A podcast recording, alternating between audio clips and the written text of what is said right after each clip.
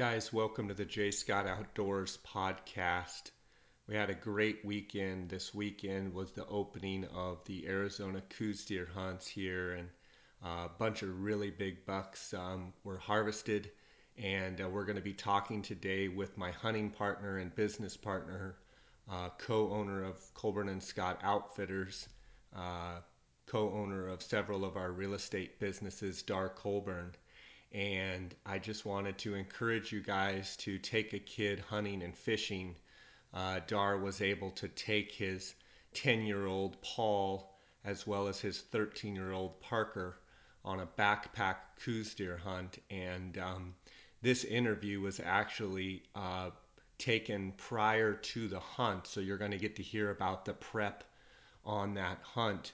Um, and we're going to have Dar and uh, maybe his boys on here uh, on a later episode talking about uh, the deer that, that Paul was able to harvest. Um, Paul shot a deer that is a 4x5 mainframe, um, just an unbelievable deer that's going to score probably over 120 inches.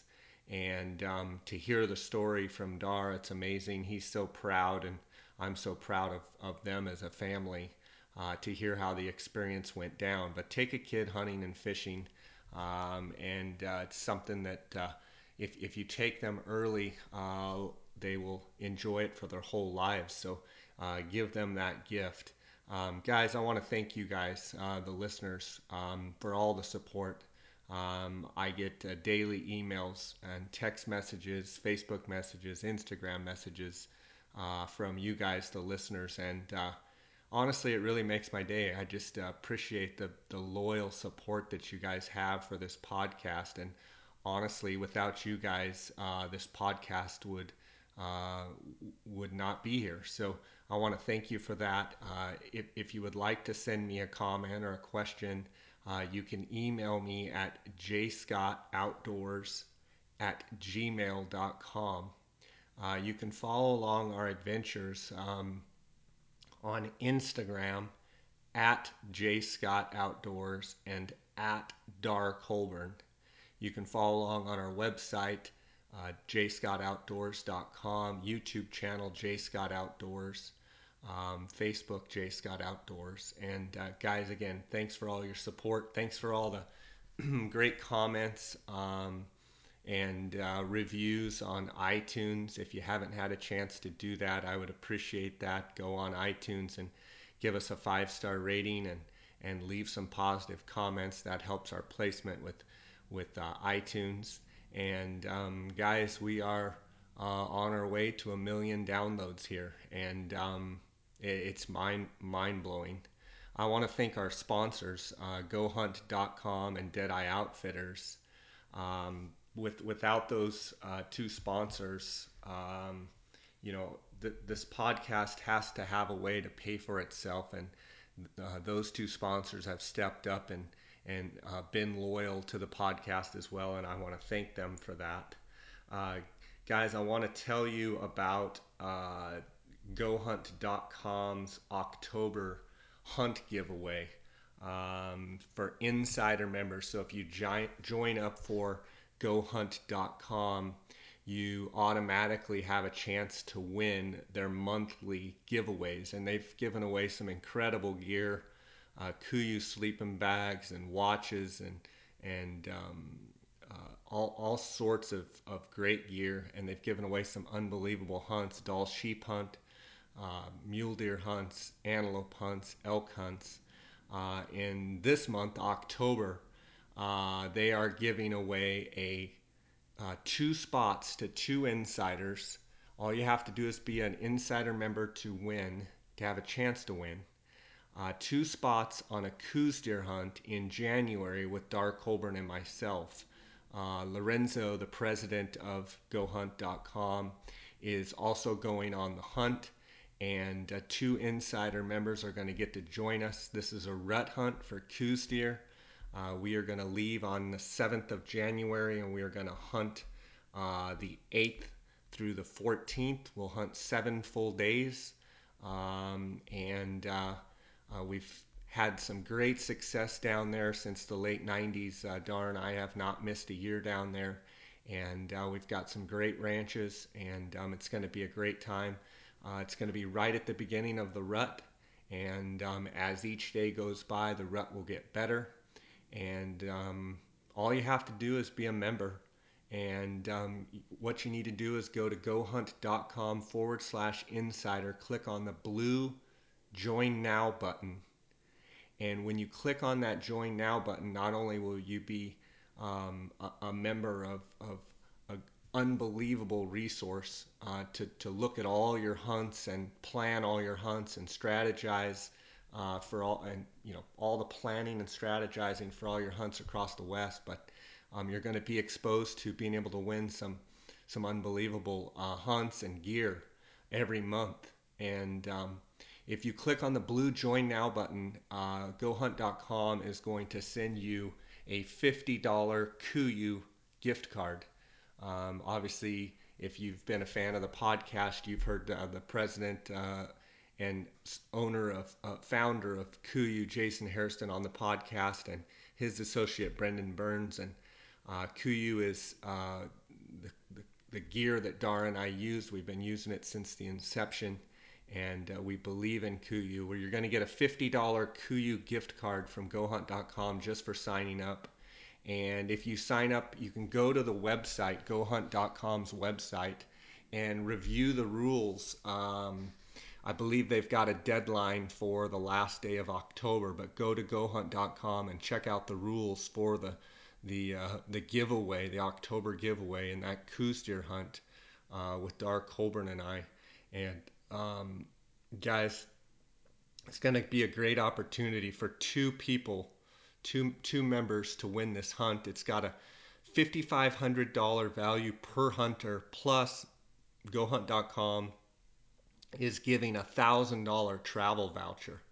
So a $6,500 value per person and um, we're going to have a great time. So hopefully, uh, hopefully some of the J Scott Outdoors uh, podcast uh, listeners um, will uh, will be the winners. I wanted to make a note here. I forgot to tell you when you click on the blue Join Now button, you use the J Scott promo code. There'll be a spot for you to put in J Scott, and that's what will get you the $50 KUIU gift card. Make sure to use the J Scott offer or J Scott promo code.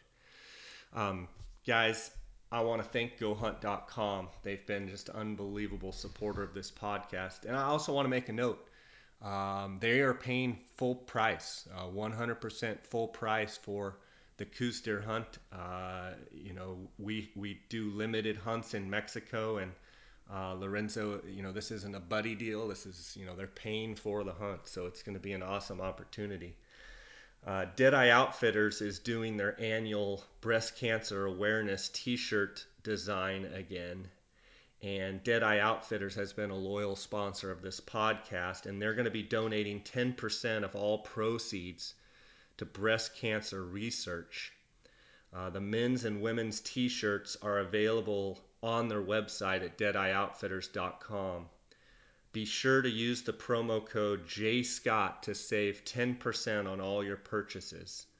Pick up some Deadeye Outfitters and wear your obsession. Guys, I get feedback uh, all the time from uh, J Scott Outdoors podcast listeners that have gone to the Deadeye Outfitters uh, website and ordered um, all sorts of gear and t-shirts and hats and hoodies and um, Chris Lacey is the designer over there, and he's a world renowned wildlife artist and does a phenomenal job with with the uh, designs. Um, go check them out at deadeyeoutfitters.com. And guys, I want to thank these sponsors. Um, without these sponsors, uh, you know this this podcast has to wait ha- has to have a way to, of of paying for itself and you know keeping it free for you guys uh, you know these sponsors. Let's support these sponsors that support this podcast. Um, guys, like I said, I want to thank you for uh, listening. I want to thank you for all your loyal support and telling your friends about us. And thank you for sending me all of the messages. Um, let's get right to the episode with Dar Colburn. I also want to make a note here. Uh, Dar Colburn and I share a real estate business together. I got my real estate license in 1997, and I believe Dar uh, started in 2000, maybe 2001.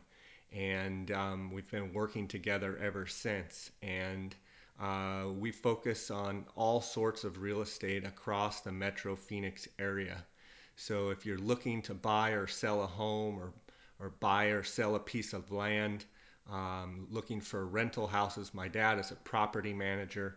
Um, if you've got a rental house that you need a property manager, uh, each one of us has uh, our own little niche within our business, and um, we have a full service team.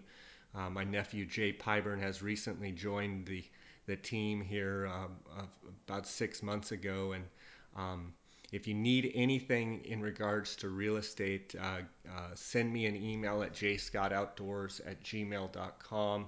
Uh, you can uh, call me on my office line at 602 996 9910.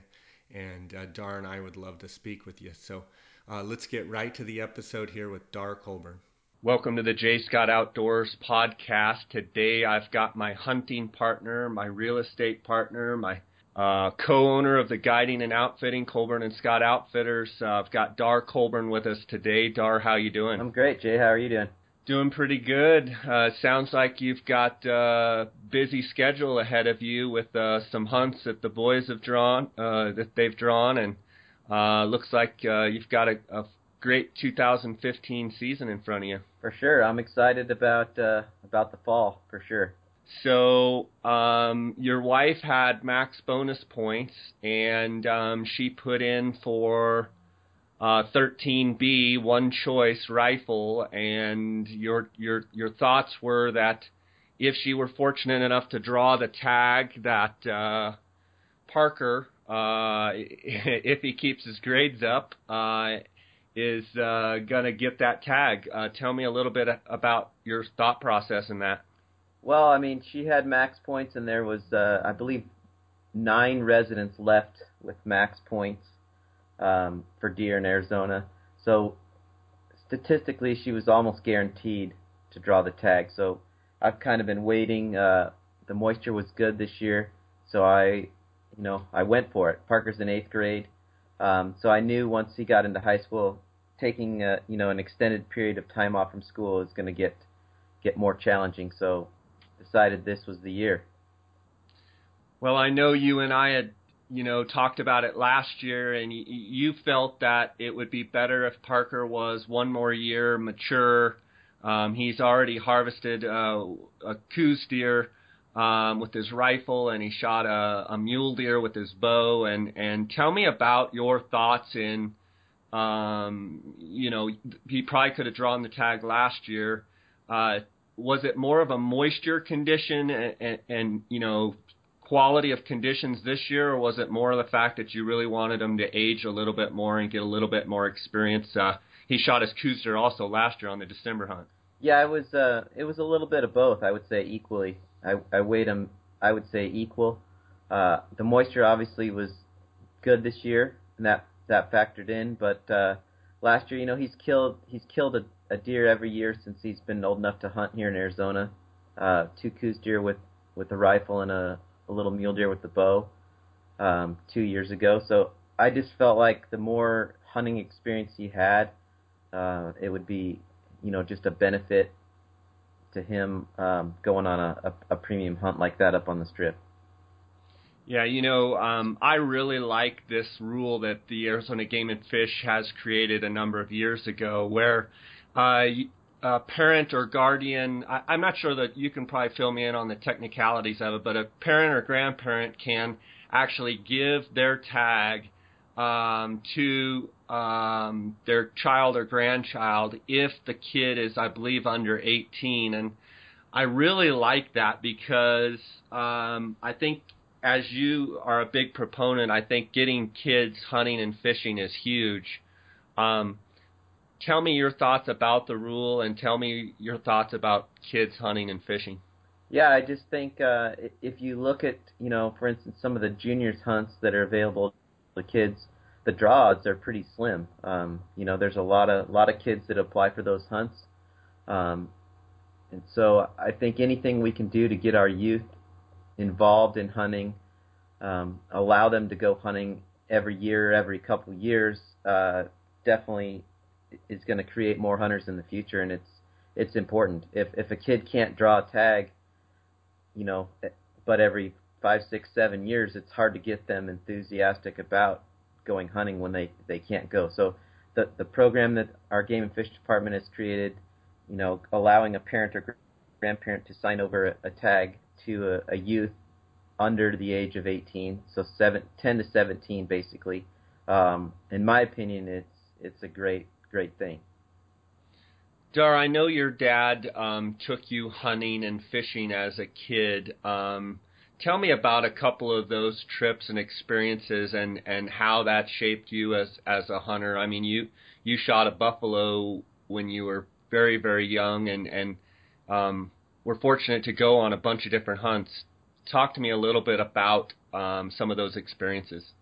Yeah, I was I was fortunate that my dad exposed me to hunting and fishing um, when I was was growing up. He was from my family originally is from Nebraska, the Midwest, so he did a lot of bird hunting, uh, duck and, and pheasant hunting. Uh, when he moved out here, him and my mom moved out here in 1974, I believe. Uh, he had very little big game hunting experience, but there was a a gentleman in his his office that uh, was a pretty big hunter, and so my dad applied me for some tags uh, when I was 10, 11, 12 years old, and uh, I was I was pretty fortunate. We drew a an early rifle bull tag. Uh, I believe it was Unit 27 when I was 12, and also I drew the House Rock Buffalo tag uh, when I was 12 as well. So I got a couple premium hunts uh, that really planted the seed for me um, when I was was pretty young. And my my dad didn't know much, so he did hire uh, a guide for those hunts, and it just uh, it planted the seed, and I went crazy after that, learning everything I could about you know hunting and hunting in Arizona, and and kind of went crazy after that. Yeah, I think going crazy is probably an understatement. Um, I want to talk to you about uh, your your preparation for the boys' hunt. Uh, obviously Parker's got the 13B tag, and Paul has a, a, a kind of a general season uh, October uh, Coues deer tag. And talk to me about a little bit of the strategy of, of each hunt. Uh, well, with with Paul, I'm I'm really excited. He he turned 10 last April, so um, this will be his first year Actually, he turned 10 this past April, so this will be his first year that he can hunt big game, and he has an October whitetail tag. His brother, you know, you remember a couple years ago when he had his first deer tag, killed like a 88 inch buck or something like that, and and Paul wants to make sure he shoots one bigger than that. That's, brotherly rivalry. Yeah, his goal when I I've gone out scouting a couple times and found some, you know, just decent little three point bucks, and I show him to Paul, and he's like, "Is it bigger than Parker's first buck?" So that's his main main concern is to top his brother, which is which is great. It'll be it'll be you know a challenge, but uh, I look forward to it. So on those October deer hunts, Dar, um, I I know you know some of the units have five, six, seven hundred tags. What is your strategy as far as so you're trying to find a buck bigger than 88 inches? Um, are you guys going to backpack, or, or what are your what are your thoughts on that? We might backpack it. I, I just depends what I see scouting. Um, I found some bucks, just nothing nothing super great. Um, one buck that I know he would shoot, but it's it's in an area where there'll there'll probably be some people. Um, so it just kind of depends what I find between now and the first part of October. It, how's how's it looking out there? Uh, it's looking good. I mean, the the feed is really good. I think it's going to be a good year. Awesome. And on Parker's hunt, uh, you know, having a kid that's in eighth grade having such a premium tag, you and I have talked at length about, you know, it, it, should the pressure of that hunt, you know, wanting to harvest such a big buck, um, how does all of that play into your mind as far as your your attitude and your your expectations going into the 13B hunt? Because quite honestly, I mean, he has an opportunity to to shoot a buck that he will never ever beat in his lifetime, but uh, I think it's important to have the right mindset going in that, you know, he is a kid and to put a lot of pressure on him. What are your thoughts on all that? Yeah, I know you're absolutely right. I and and I'm not surprisingly I'm not feeling any pressure on that, this hunt at all.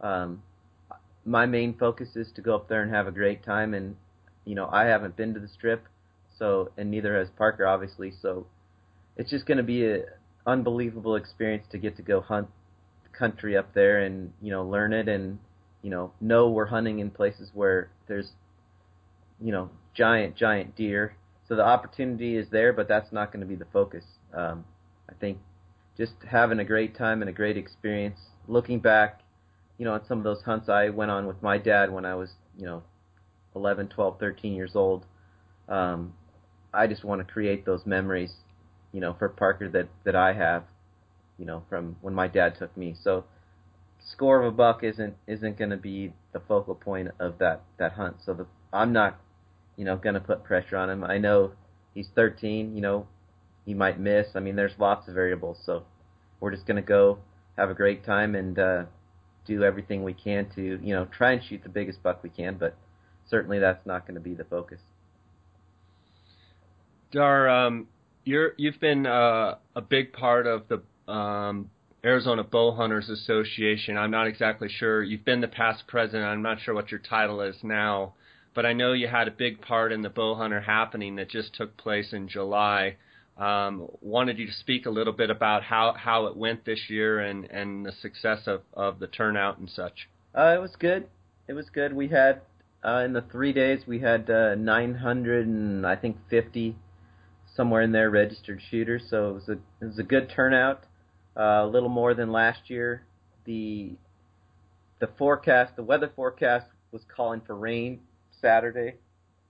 Uh, we actually didn't end up getting rain until Saturday night, so I think the threat of rain, you know, kept some people from coming out. But all in all, it uh, it was a good turnout and a good shoot. That's awesome. And uh, you've been doing that for several years now, um, and it's back at Mormon Lake. Uh, uh, tell me about uh, having it back at Mormon Lake and and the the positives that you see in that. Uh, Mormon Lake is is a great place to act. actually. You know, it's only two and a half hours from from Phoenix. Um, it's pretty centrally located in the state, close to Flagstaff, Prescott, uh, Camp Verde, Payson. So it's it's definitely a good area. Um, it traditionally was was held there for I think it started in the mid 70s and was was held there. So it's kind of its original home for the bow hunter happening, and uh, it's good to have it have it back there for sure. Dar, what other wildlife um, conservation groups uh, do you serve on? I, be- I believe you're a board member of, of. Tell me, tell me what which other groups you you serve on. Well, I've I've been with the the Bow Hunters Association. Um, I was chairman, president on that for two years.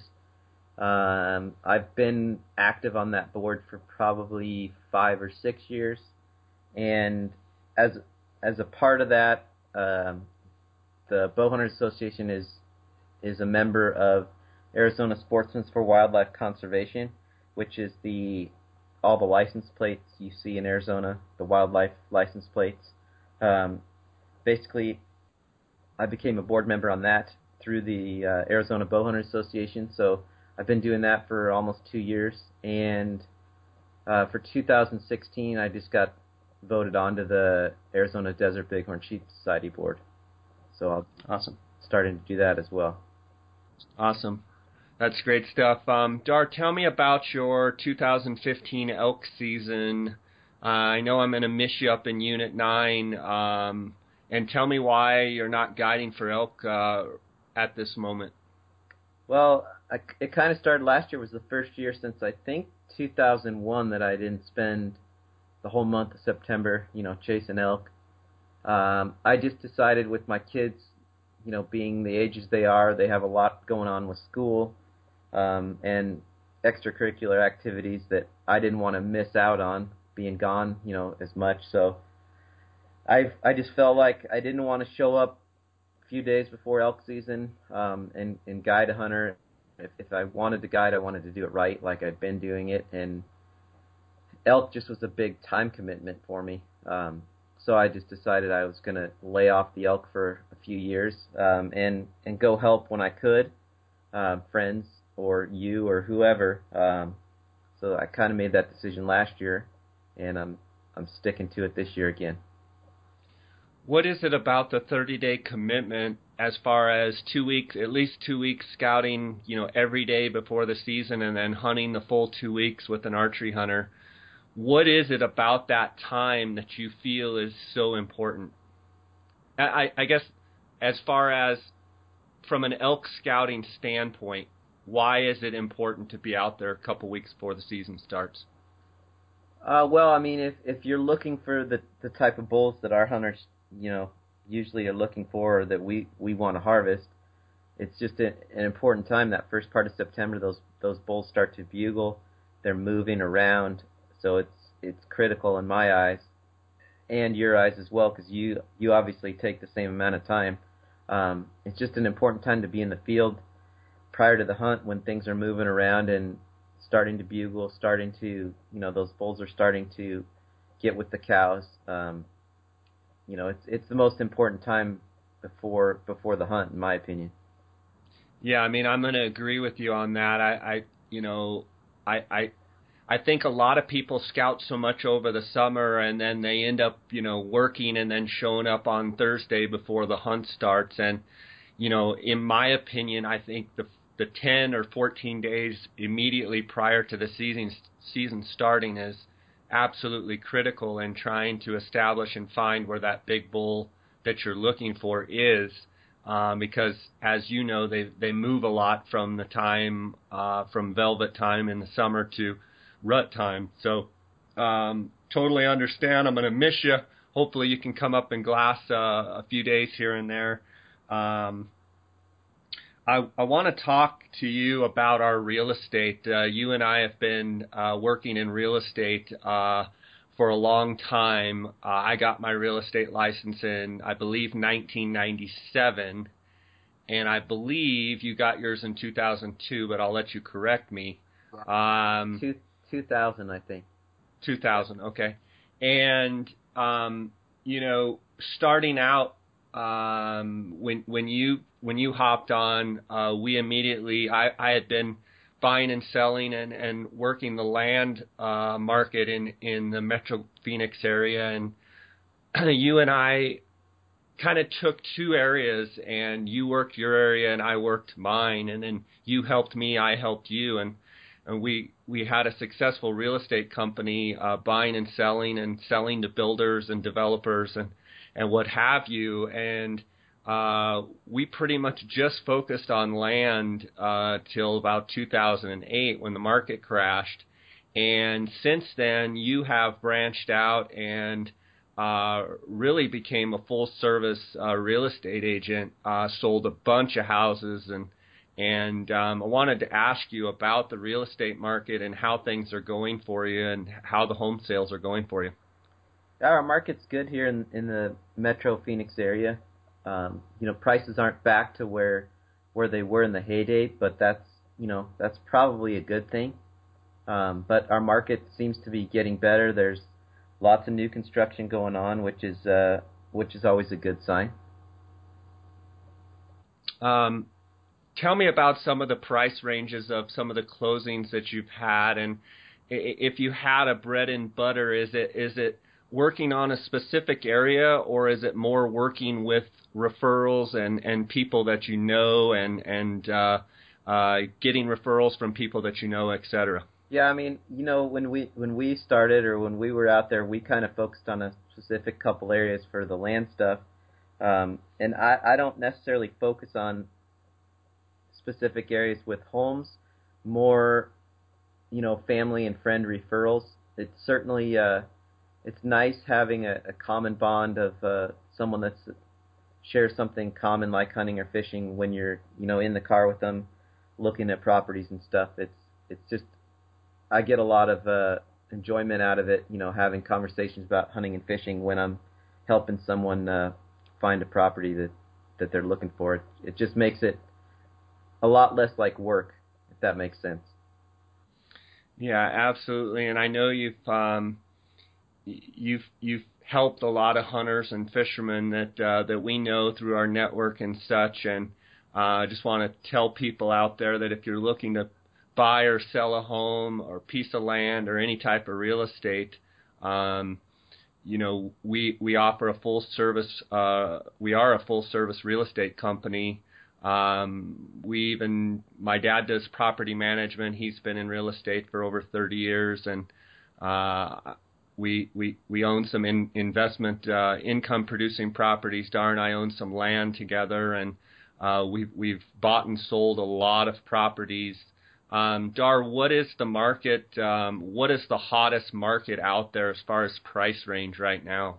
Well, it it, it definitely seems like you know anything under the three hundred thousand dollar price range here in the valley is there's a lot of competition for that um, in terms of good properties, buying or selling. Um, I I did have a client that were actually in escrow on a house, but he was looking you know the at 200 and under, and he wanted to be more in the 150 to 160 price range, and that was a bit of a challenge, uh, just based on the area he wanted to be in. Um, any any house that we found that was was decent was certainly uh, there was a lot of activity on it, so we had to be pretty aggressive in uh, in our offers, you know, on just in that price range. I think. It, it, it, so so were the houses there were double and triple and quadruple offers type of thing, and and it was very hard and to to get your offer in. Is that what yeah, you're saying? I mean, just very competitive. So anything that came on the market that was priced right and and in good condition was had multiple offers on it. That's awesome. Well, um, I'm excited uh, that you've been doing well uh, selling houses, and um, I, I, wanted to uh, kind of switch a little bit, switch gears here, and talk to you about uh, some of the new game and fish proposals. Um, you had recently uh, done a little write up for the Arizona Desert Christian Archers. Um, and I thought I would read it here and then get your comments if that's okay. Absolutely. Um, Arizona Game and Fish Department proposed rulemaking changes. There are a couple of changes the Arizona Game and Fish Department is proposing that sportsmen need to be aware of.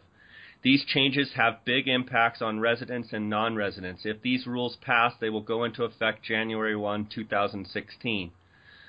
R dash let's see R twelve dash four dash one fourteen. The proposed change is to establish that the department shall not issue more than fifty percent of the hunt permit tags available to non-residents through the initial bonus point pass of the computer draw to increase opportunity for non-residents with less than maximum or lower bonus points. To break this down, I will use Unit 9 archery hunt as an example. This hunt has 100 tags and up to 10% or 10 tags are available to non-residents. Also, 20% of those tags for each hunt number go to people who have the most points. So normally non-residents have more points than residents for this hunt. So 10 non-resident tags are issued in the bonus point pass. So essentially the 10% non-resident cap is reached before the random part of the draw where your first and second choices are looked at. What this means is that on most of the high demand trophy hunts for deer, elk, antelope, the non resident 10% cap is reached before the random part of the draw, and if you're a non resident and do not have the highest number of bonus points, you have no chance, zero chance at all of drawing a tag. Under the proposed change, only five tags, 50% of the tags, available to non residents will go in the bonus point pass, and 15 tags, 15% will go to residents with the most points. The other tags available to non-residents will be issued in random part of the draw, but there is no guarantee that they will go to non-residents. This actually helps non-residents who have few bonus points, giving them statistical chance to draw every year, but reduces the chances by half of the non-residents who have enough points to draw in the bonus point pass. This change also will help residents' chances to draw, in my opinion. So, in your opinion, people that don't have max points that are non-residents will actually have a 5% chance in the random draw. Is that how I read this, Dar? Well, I don't know, not 5% chance, but they are basically they're setting aside 5% up to 5% of the tags for that hunt number. So for for the unit 9 archery hunt, that would be 5 tags because there's 100 tags on that hunt. 5 tags used to be issued in the max point pool. They're they're taking those tags out and putting them in the random part of the draw, so that so that essentially everybody has a chance. Every eh, well, and, and every every resident has a chance every year. But what it, what was happening is the the non-residents who didn't have max or just under max points had no statistical chance to draw the premium hunts. So they basically the Game and Fish is trying to make it statistically possible for any non-resident to draw a premium tag or have a chance to draw a premium tag, which which in turn, hopefully, they're hoping that they will get more applications. Because and from from my perspective, if if I was a non-resident with tons of points, obviously I would be disappointed in this. Correct. But as soon as they draw their tag, they go back into the pool with everybody else that's a non-resident that has less than max, and they actually have a chance to draw the tag the very next year. Correct. From from an you know a, a resident looking in on this proposal, I think it's great for non-residents uh, because it will allow them to to have a statistical chance, although it's a small chance. Yep. Um, I see it as a as a good proposal, good change. It, it is a good change if if you're not one of the people that's been applying for you know 20 or 30 years in Arizona and you've you know you've paid paid your money every year and you know you're sitting at the top of the list. Uh, but I mean, you still they those people with high points still have uh, they will still get some of the max point tags, they, correct? They absolutely will, but what it's going to do, in, and this is my opinion, but what it's going to do is let's say if it if it takes 18 points, it's been taking 17, 18 points to draw the Unit 9 archery bull tag, let's say. And they're giving 10 tags a year to non-residents with the most points. Now all of a sudden they're giving, and and let's just say there's a hundred people with you know that many points, non-residents with that many points. Ten of those a year are getting out taken out of the pool because they're drawing. Now only now only five. now only five. So what it's going to do, I think, is going to you know create a little bit of point creep, where now it's going to start taking more points to be guaranteed to draw those tags. Yeah, yeah. So, I, I, mean, I think there's pluses and minuses to you know to to both sides. Um, all in all, I think it's it's probably good because it gives anyone the opportunity to draw the tag, yep. whether you have one point or no points. And if we're you know, we're trying to get get people to hunt. Um, if they if they don't have a statistical chance to draw the tag, then they're not going to even apply. Yeah, that that's a good point. Um, the next proposed rule change is probably a little bit more controversial. It's R12-4-118. This proposed change deals with tag surrender.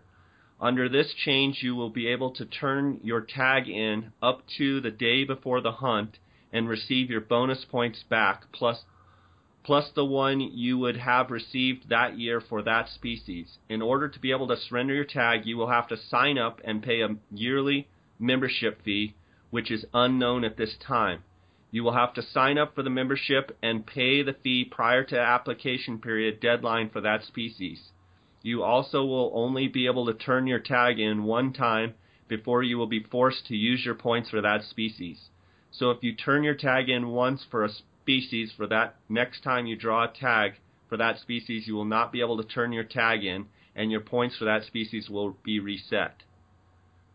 So from what you're saying, if I had max points for deer and I, I, I signed up for the membership and I drew the tag but something happened in my work schedule or what have you, and I couldn't hunt, as long as I surrendered the tag uh, before the, the season starts, I would actually get my points back. I would.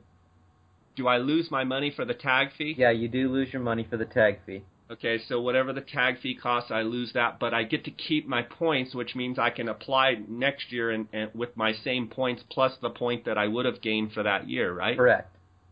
But the next year, if I draw again, I've already used up my one-time uh, tag surrender. Correct. So Okay. so they put that in there so that you can't just keep drawing it until you want to go hunt. So in other words, you could go scout for a big giant buck. If you don't find him, you give your tag back, and you draw the next year. You scout for a big buck. You don't find him, you give your tag back. They're trying to eliminate that. Yes. Yes. My question is, I know this has been controversial, and I I know we don't know what the membership fee, but it seems like a very reasonable uh, rule change to me. I mean, on, on the surface of it. Definitely, I, I think it's a good change. Um, obviously, the membership fee is a concern to people. Um, depending, What do- you have any idea what it what you know? Is it a ten dollar or a hundred dollar? Do we have any idea? we don't really have an idea. I, I'm sure they'll make it reasonable, but you know, some of the complaints I've heard is that you know you have a family of five or six, and everybody's got to pay a twenty dollar membership fee every year. It's just you know adding to the cost. Well, they don't have to, right? You don't have to join the membership. No, correct. You, they don't have to. They don't have. To. okay. But so and that and that argument goes back to creating different classes of hunters and you know you got one class that doesn't pay the membership you know and one class that does i know it's optional but you know one one of the arguments i've heard is that you're creating you know different classes you know what i mean um, yes, I uh, I understand optional, even though it is it is optional. But keep keep in mind that this is a this is a money making a revenue source for the department. This program because you know for one the membership fee that'll generate generate money. The second thing is basically they're they're selling the tag once. Whoever turns it in, then they're going to potentially sell the tag a second time. So they're they're generating twice twice the revenue on that one tag, plus Well- membership fees. Playing the devil's advocate, it's it's optional. So if people don't want to entertain, you know, they don't want to take part in it, they don't have to take part in it. If they have a problem with it being a money making quote unquote scheme, they don't have to take part in it. One of the things I would say is our game and fish department needs as much money as they can. And so if people are willing to do this and pay the membership fee, let those people pay the fee. And the people that don't want to pay the fee don't pay the fee. But from a hunter and fisherman, I kind of look at it as our game and fish employees, in my mind, are underpaid.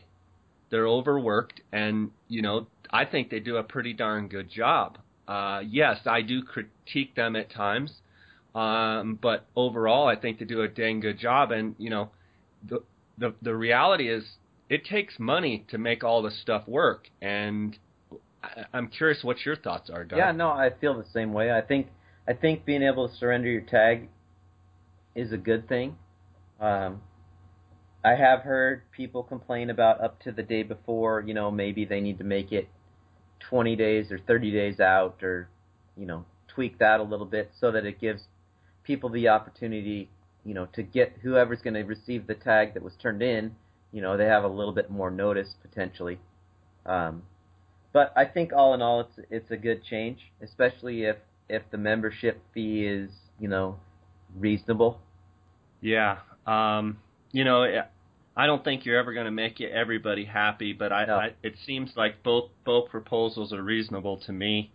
Um, I want to shift gears a little bit now. Dar, actually, let's take a quick break here from our sponsors. Guys, I want to thank GoHunt.com for their sponsorship of this podcast and their October hunt giveaway to insider members of the Go Hunt Insider. The, the, the hunt giveaway for October is two Coues deer spots. Two insiders are going to win win a spot each on a rut hunt in Sonora, Mexico with Dar Colburn and myself for Coues deer. And we're going to go down on January 7th We're going to hunt the 8th through the 14th, seven full days during the rut in Sonora, Mexico. All you have to do is be an insider member to have a chance to win. Go to thegohunt.com and check out all of the rules. I believe you have till the last day of October. They're going to draw the name of the winners on November 1st. Uh, click the j- blue Join Now button if you haven't already become an insider member and use the J Scott promo code, and they will send you a $50 KUIU gift card. Guys, let's go on a hunt in Sonora, Mexico together. I hope uh, both of the the uh, winners are from the J Scott Outdoors podcast. I hope they're part of the, our listeners group. So uh, hope you hope you guys can join us in Mexico. Go to gohunt.com for all the details on the hunt. Dar, I know you've been um, a big proponent of a 257 Weatherby. Uh, I know you and I both shoot those guns. Uh, but I know you've been tinker- tinkering and playing around with um, some several new calibers, and you've really gotten into reloading and um, I'm curious uh, what you're messing with now and why, and what you're seeing as the benefits of it. Well, I, the first thing is the 257 Weatherby. You and I've been shooting those for I don't know 15 years, and it's a it's a great Coues caliber. We've killed a lot of Coues with the, those guns. Um, with kids, having kids, uh, you know that's the, the 257 is a Magnum caliber ammo can be expensive. It's hard to get. Um, I started messing around with with some smaller calibers that the boys could shoot, and um, kind of stumbled upon the, the 6.5 Creedmoor a couple of years ago, and uh, I've been messing with that quite a bit over the last uh, year and a half or so. What are you seeing as the benefits of the Creedmoor, or the 6.5 over the 257? Uh, a few things. It's the recoil is similar to like a 243, so you know with kids and stuff, it's it's just a fun gun to shoot. There's very little recoil. Uh, it's it's an easy gun to reload for. It you know my loads are shooting uh, about 2,900 feet a second with a 130 grain Nosler AccuBond bullet, uh, shooting about 43 grains of powder, where whereas the 257 shoots uh, like a 115 grain bullet around the 3,400 feet a second with about 70 grains of powder. So, you know, you're you're shooting a little bit slower, but uh, a heavier bullet and a lot less powder to to get there. So, what scope are you using for that gun? Uh, we we've actually got a couple of the the 6.5 Creedmoors. One's a, a Weatherby uh, Series Two that uh, we put an aftermarket stock on Timney trigger, did some upgrades on it, and uh, so we got that gun, and it, it has a Vortex uh, scope on it. I believe it's the the Viper six to twenty four or something like that.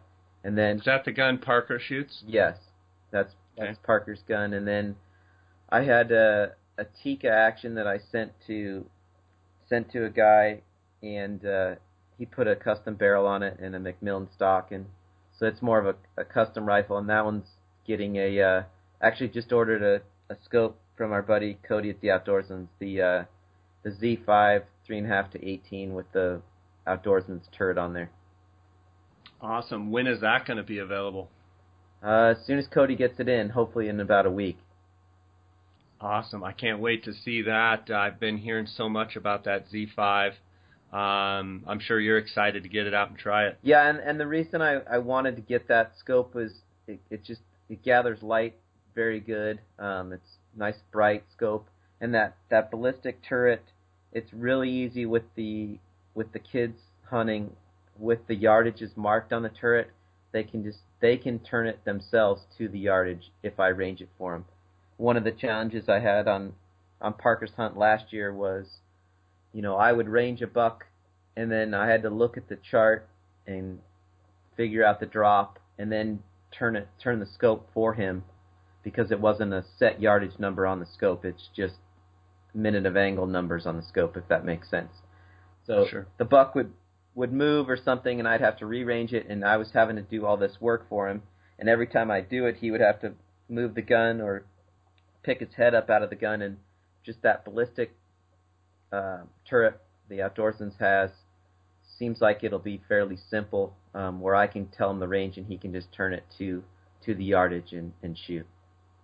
So the question is, is he going to use your gun on the 13B hunt, or is he going to use his gun? Probably my gun because it'll have the better scope and uh, it's a it's a lot lighter of a gun to carry around. And what about Paul? Will he use your gun? You think? Yeah, he probably will use mine as well. So uh, are are there some left-handed 257s for sale?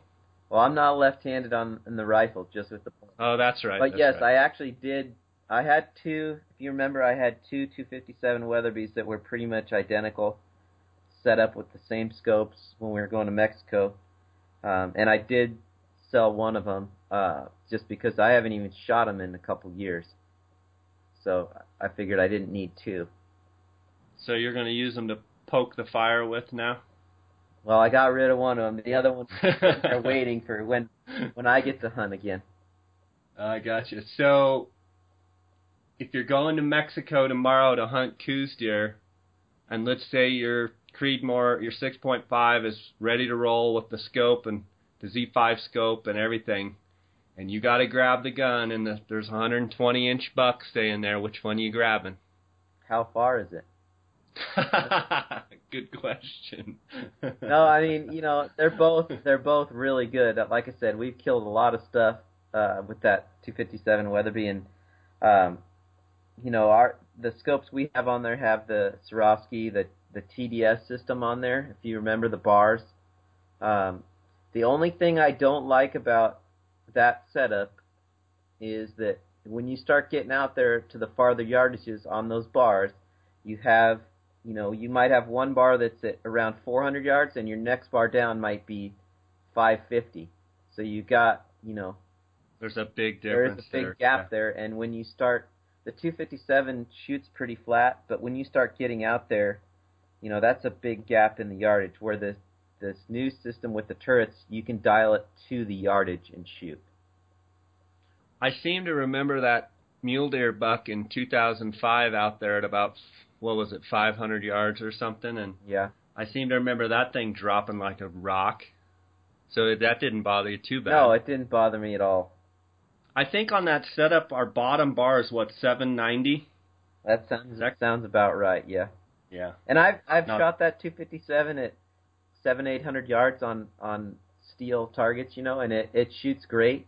The thing is, it if it gets a little bit windy, that that bullet being 115 grains um, starts to blow around a little bit more than the the heavier 130 grain bullets. So you think 15 more grains with a little bit of wind, you're going to have more stability with the 6.5? Yes, and the the 6.5 has a huge bullet selection. There's so many bullets available for that gun. Um, you can shoot up to like 140 grain bullet, and every manufacturer makes tons of, you know, different bullets for that that caliber. Whereas the 257 Weatherby, it's there's only really a handful, two or three different bullets that I like um, for that caliber. So it's, you know, you're, it's just the I I really like that Creedmoor because it's you can go shoot 30, 40 rounds out of it, and it doesn't beat you up at all. It's very inexpensive to shoot. Um, no recoil. It shoots pretty flat. It's just it's very it's a very accurate caliber. So I, you know, I just I've really enjoyed learning learning about this this new caliber and and uh, messing around with it. So when are you going to build me one? Anytime you say the word. Show me the money. Mm-hmm. Show me the money. we got to start hunting again. I know we've been guiding so much, which we love, but um, we keep talking about how we got to get back after those Coues deer, and you know, for for many many years, you and I would have you know two or three tags in our pocket, and um, sometimes we'd never even shoot a buck, but uh, we did have a lot of great times um, hunting Coues deer down in Mexico together. So I look forward to doing that again.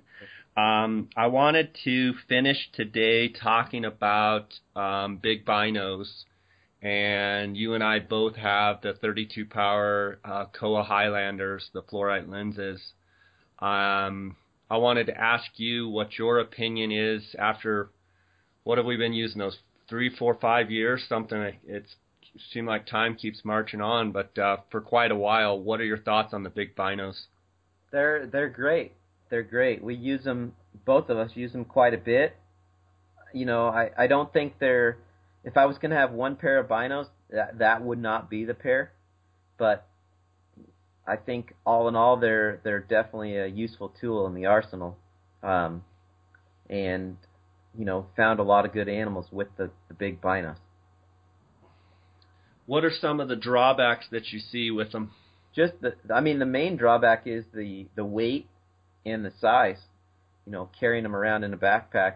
If you're getting going anywhere, um, you know, that's a ways from a road, you know, it, they do take up a lot of room, and I I think they're like 12 pounds, and the tripod's another 10 or 12 pounds. So, you know, you got over 20 pounds of, of weight just in your binos and your tripod.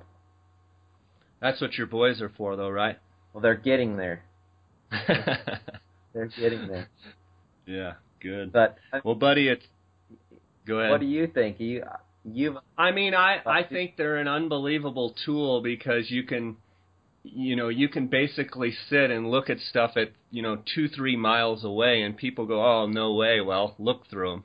I mean, we've picked out Coues deer bucks, uh elk, mule deer, whatever, and any time that you can sit comfortably um, and have a good field of view and have that crisp clarity that those Kowas have, um, you know, I, I think as a Coues deer hunter and as a sheep hunter, you know, that they're they're awesome. You know, on those raffle sheep tags that we we've been able to guide, um, you know, we can both set off in our rangers going in different directions and you know sit down for 30 minutes with the Kowas drive over to uh you know a spot 30 minutes away sit down with the Kowas and just i mean hammer um with them and and um you know the the comfort people say well I'll look through a spotting scope way out there well yes a spotting scope's great and you need a spotting scope still to evaluate something even down to the detail but being able to just power glass and and really comb the hillsides is it's pretty hard to beat. Yeah, I would agree, and it, it it's they're an amazing tool. I mean, we've we've spotted stuff so far off that you don't even know where it is. It's so far out there that you don't even have an idea of where it is. Yeah, I mean, we've been on ranches in Mexico and sometimes sitting next to each other and one of us will say I got a deer and you know, you'll say that's not even on our ranch. You know, you're looking four miles out there. Quit looking out there. But um, we've definitely found some good animals with them. It's definitely something that, you know, I started out with the Docters, and I really liked the Docters. Um, one of the things that I didn't like about the Docters is the the concave lens, and it seemed like the edge-to-edge clarity wasn't as good. They're great right in the center. Uh, I am really curious to see how the new Docters are um, I believe they've got the HD lenses. I was using the 40 power super wide angle, the fixed lens. Um, but you know, I, I definitely think for people that hunt out west, um, the, the the big binos definitely have their place. Yeah, definitely. And I have had a few questions about those lately about the different eyepieces on the Kowas. Um, I have personally tried the the 50 the 50 power uh, lenses in them one time and, and didn't really care for them because of the just the narrow field of view. Um, did have you tried the 50s and or the uh, 25 power? I believe they make a wide angle, correct? They make a 21 power, um, which I have not tried, um, but I hear good things. And you and I, I believe, on that hillside looking for Coues deer up in um, up up there above Phoenix. Um, we had the 50s, and I just did not like the 50s at all. I I, I felt like the the the beautiful thing about those 32 power Kowas is you can sit comfortably and just scan the hillsides. I felt like the 50 power took the total scanning ability away, and you might as well use your you know 70 power spotting scope rather than a 50 power lens. It was to me look like looking through Coke bottles. I don't exactly remember the the difference in field of view, but it was a a noticeable, noticeable difference. Yeah, it, I I would agree with you. It was very noticeable, and it was very. It seemed very narrow after looking and using the 32 power lenses that that they come with. And my idea is, you know, the 21 lenses uh, would give you a little bit wider field of view, but it, you have such a nice field of view with the 32 power. I feel like that extra, 11, you know, 10, 11, 12 power, or whatever it is, 11 power. Um, I, I like. I think the 32 is a perfect fit there for for for the range that I. And you know, you can glass stuff four, 500 yards away, and you can glass stuff four miles away. It's just the closer that stuff gets, the slower you have to go, and and you know, sure, I would love those Kowas if they were a straight eyepiece. I probably would like them even more. Um, the angled eyepiece I've gotten used to, but you know, uh, I I would be lying if I said I didn't want a straight straight eyepiece. Yeah, I'm with you. Well, buddy, it's been great talking to you um, today.